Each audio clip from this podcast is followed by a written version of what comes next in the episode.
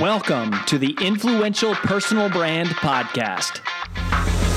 This is the place where you'll learn cutting edge personal brand strategies from today's most recognizable influencers. We're going to teach you how to build a rock solid reputation and then how to turn that reputation into revenue.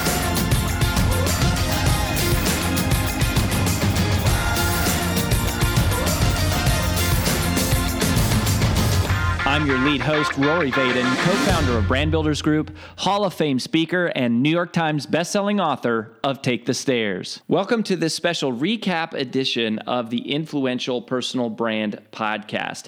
In just a minute, you're going to hear myself and my wife and business partner, AJ, do a debrief, recap, and summary of our most recent interview with our big takeaways. But before we dive into that, I just wanted to let you know that people often ask us, what is the first step to building a personal brand? And if that is you or someone you know, then you have come to the right place because we have put together for you a free video short course to help you get started. Just visit firststep.brandbuildersgroup.com to get access. In it, we're going to walk you through what exactly is the genesis of a personal brand and the six key questions that every personal brand must be able to answer, but that almost none ever do. So go ahead and visit again firststep.brandbuildersgroup.com to get started, and we'll see you there. Now, on with the recap.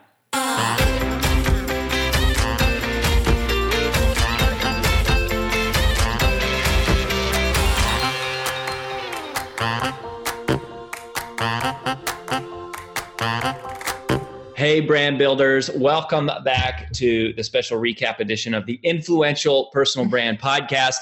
Today, we are recapping none other than our good friend, Jon Gordon. So, Jon, I thought that was a pretty incredible story particularly the beginning parts of his journey and learning something new on every interview. Yeah, absolutely. Jon Gordon and Moe's Southwest Grill. Yeah, and and not it. to be confused with Jeff Gordon. Uh, if you heard that, I thought that was really funny. Mm-hmm. So I think AJ is going to talk through some of the technical things that he shared that she thought was super powerful. I pulled out some more of like the emotional components. So I guess what was the first thing that you caught? Yeah, and I'm actually going to just kind of go through my three really quickly, okay. and then you can share yours.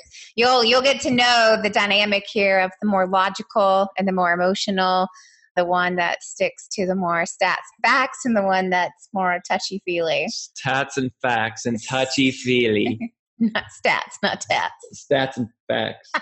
and tats. and tats, whatever. So, the first thing that I thought was really interesting, and this is really simple for anyone who is speaking or who wants to speak, um, it's something that we were actually talking about ourselves. It's like, we're speakers, and Rory speaks a ton, but yet we post very little of us actually speaking online. Duh! like, and over face. I mean, we have hours of video footage of me on stage, and we've probably shared less than five total minutes ever of just on social media. Yeah, but online, it's like, you know, LinkedIn is such a huge platform for getting booked as a speaker. Huge platform for that for all of you who want to be a speaker, LinkedIn. That's where all the corporate meeting planners are and the big executives, and they're looking at stuff. And yet we post all of this content and all of these videos of us talking to the camera like this, yet we've got hundreds of hours of film of Rory speaking and myself speaking, and yet we post none of that. We could also what? teach a course on how to underutilize underutilize your assets to get what. So whenever I heard that, I was like, uh, yeah, when can we start doing that? It was just such one of those aha moments of you're so ingrained into the daily grind. And you know, that old saying is like you're too close to the forest to see the trees. That was one of those moments for me. I'm like, duh, of course you should be doing that. So it's one thing to be talking and providing value and content, but it's another thing for people to say, oh, they do this on stages for events for money yeah. Like that's a big thing. And they're really good. Like here is a clip of like, oh, you're really good, or you're like really that. bad, but at least they know what they're gonna. At least they know what to expect. But that led to another thing that I think is really important, and why posting clips of you actually speaking is really valuable for all of you who are speaking and who want to be a speaker. Is that you really typically, as a speaker, get booked for one of two reasons. One is they saw you speak Right? You get booked when people see you speak because they know that you're good. They know that the audience is going to like it. They liked your message. They liked your delivery. They liked you on stage. Still, they the number one speak. reason why you get booked to speak is because someone saw you speak and thought you were really good. Second reason is that someone saw you speak and then told someone else that they saw you speak. So they're hearing a third party. So people see you or they hear about you from someone who saw you speak, which leads to you need to be speaking. And posting clips of yourself speaking is step number one. But step number two is you just need to be speaking. You just need to speak, whether it's free or paid, $1,000, $10,000, doesn't matter. If you're at the place where you're not doing this as a full time living, then you just need to be speaking, speaking. And speaking. he said 80. He did 80 for free. I did 304 for free like that's what it takes. And then you know to that point if you're going to speak for free make sure you get it videoed right? Like don't be an imbecile like me and or get well, it videoed and then videoed. not use it. So you're i don't even i think i'm at a whole level a different level. you spend all the money to have it videoed and yes. then still don't use it. Yeah it's a whole nother level but i think all of those things are just really specific to the business of speaking, although we're also going to talk about the publishing side in his book and all of those cool things that kind of happened. But those are three things that he said halfway through the interview that I'm like, wait a second. Super practical. Super practical, very doable and quite honestly very cheap and very easy yep. just doing them go speak for free to get your video footage right? Like that it's not a chicken or egg. It feels like a chicken or egg where it's like how do i get someone to see me speak when i'm trying to get her? It's you go speak for free you get the video footage that's how it starts. yeah and who cares if there's 15 people in the room? You need footage and you need awareness. This now, is your own form of publicity. Now one you brought up the publishing thing. Yeah. So talk about that for a second because that was a little bit that was honestly that was some advice that was different than we would give and different than. yeah, but good, followed. but good, healthy difference of opinions. So Jon talked about don't wait on getting a book proposal and don't wait on finding that right agent or publisher. Just write the book. Where we would say typically kind of the opposite. We it's like you need the marketing plan together. You need to be able to pitch to the publisher this is how I'm going to sell the book. We say this all the time. It's not the New York Times best written book, it's the New York Times best selling, which means you have to have a sales plan book. Uh, but he's saying, no, write the book, well, then present it with a book proposal.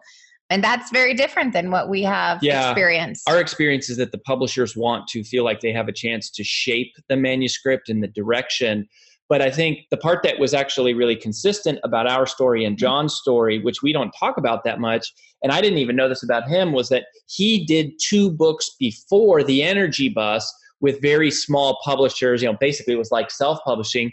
We did the same thing. We we actually had six different products that we created one book before we got Big New York Publishing House, and so to that extent, we did write a book, create a manuscript, publish it, go through that process, self publish, go through that process once.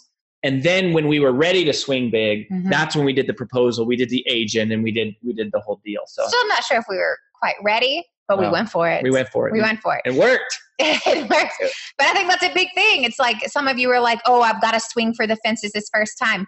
No, you don't you need to figure it out the first time. You just need to get it done the first time. Get something out there. You just need to get it out there. It doesn't have to be perfect and it doesn't have to be the New York Times bestseller or whatever. You don't have to have a traditional publishing house. Sometimes you just need to do it so you go through the trials and errors and work out the kinks for yourself. Forget everybody well, else. It depends on your vision, right? Like if you want to be a speaker, it's like you need to get a book. You Period. Need, you need to have it. Like you got to have that tool.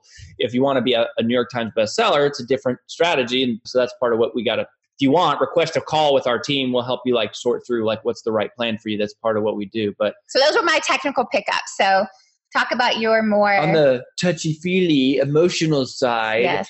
So there were three big things that I took away, and I'll give it to you up front. So one was commitment, the second was consistency, and the third was calling. So the first was commitment, where Jon was talking about we'll get a franchise and do whatever it takes for as long as it takes. There is no other option to succeed. That is such a simple decision, but such a powerful one to mm-hmm. go.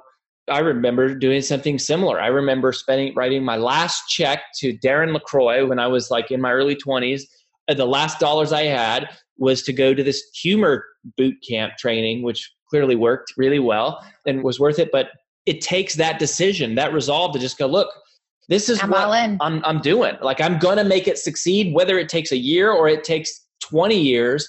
I'm in, and that's the decision. And you saw that with the interview with Gretchen Rubin. You see that Mm-hmm. with Jon Gordon. We have that story. Uh, Everybody we know, like that has consistent. that has that story. So that's really huge. The second one was consistency. And I think the thing that Jon said specifically was he said, you have to use every tool that is available to you to get your message out there, to promote yourself. So it's like, yes, LinkedIn, yes, Facebook, yes, Instagram, yes, podcasting, yes, blogging, like, yes, books, yes, speaking, yes, like, and the point was that it's it's not any one medium that is the magic it's the consistency and again the commitment to going i'm going to do whatever it takes for as long as it takes to push my message out there and promote it. And until people start hearing about it and here's the thing if you do great work eventually they're going to hire you. Like if you do great work they're going to hire you. And if you need to develop your thought leadership you know there's ways to do that and to do it smarter and more intelligently. That's something that we Yeah, um, but I think for a lot of people, regardless of what industry you're in or what industry you want to be in, it's you just got to outlast the next guy. yeah. And that takes a lot of commitment, Gosh, so discipline, and you just got to outlast the next guy. And if you go all in and you're like, I'm all in for six months, that's not really all in, yeah right? So it's, you know, how much do you really want it? Yeah, and that's calling, which I think the third one that, that mm-hmm. leads right into calling is you don't get burnt out when you're living your calling. You get burnt out when you forget why you're doing it, when you lose sight of that vision. And it's like you have to remind yourself and you have to have someone. I think that's one of the things that our strategists do is half the value of our strategists that are talking to you every single month Mhm. keeping you focused on the long term keeping you focused on the big picture keeping you you know encouraged and inspired. And even though it's like we're also teaching you things and we're, we're challenging you and kind of like helping you knock down short term roadblocks we're always talking about the big picture the long game. That's something we've done our lives. It's something we teach people to do a brand builders group. And when you have that picture you have that vision you don't get burnout and you, you feel like it is your calling and i think ultimately that's what it comes down to is is how bad do you want it? How much do you believe that your message is your calling? One of the things that we say at brand builders is we work with mission driven messengers. That's who we're looking for. We're looking for mission driven messengers people who feel like they almost don't have a choice. They have to share their message. And if that's you we would love to talk to you. So make sure you hit us up request a free call. We'll connect you with one of our strategists. And don't forget to go listen to this full interview. yeah if you didn't listen to the interview clearly like go hear the story about him and his wife like having that real conversation of are we going to make it? And do we have enough money? And is it going to work? Like that was so real and powerful. And jon is one of the best selling authors of all time one of the highest paid speakers in the world. It's a chance to go hear his story. So if you didn't listen to that go listen to our friend jon gordon. We appreciate you being here. We'll catch you next time on the influential personal brand podcast That's all we've got for this edition of the Influential Personal Brand Podcast. Hey, one thing that would really help both us and other new potential listeners is for you to rate this show and leave a comment in either iTunes, Stitcher, or wherever you tune in to listen. Also, make sure to link up with us on social media and please just share, share, share this podcast with anyone who you think might enjoy it. Until next time, remember that building a business isn't nearly as valuable as building a reputation. Nation.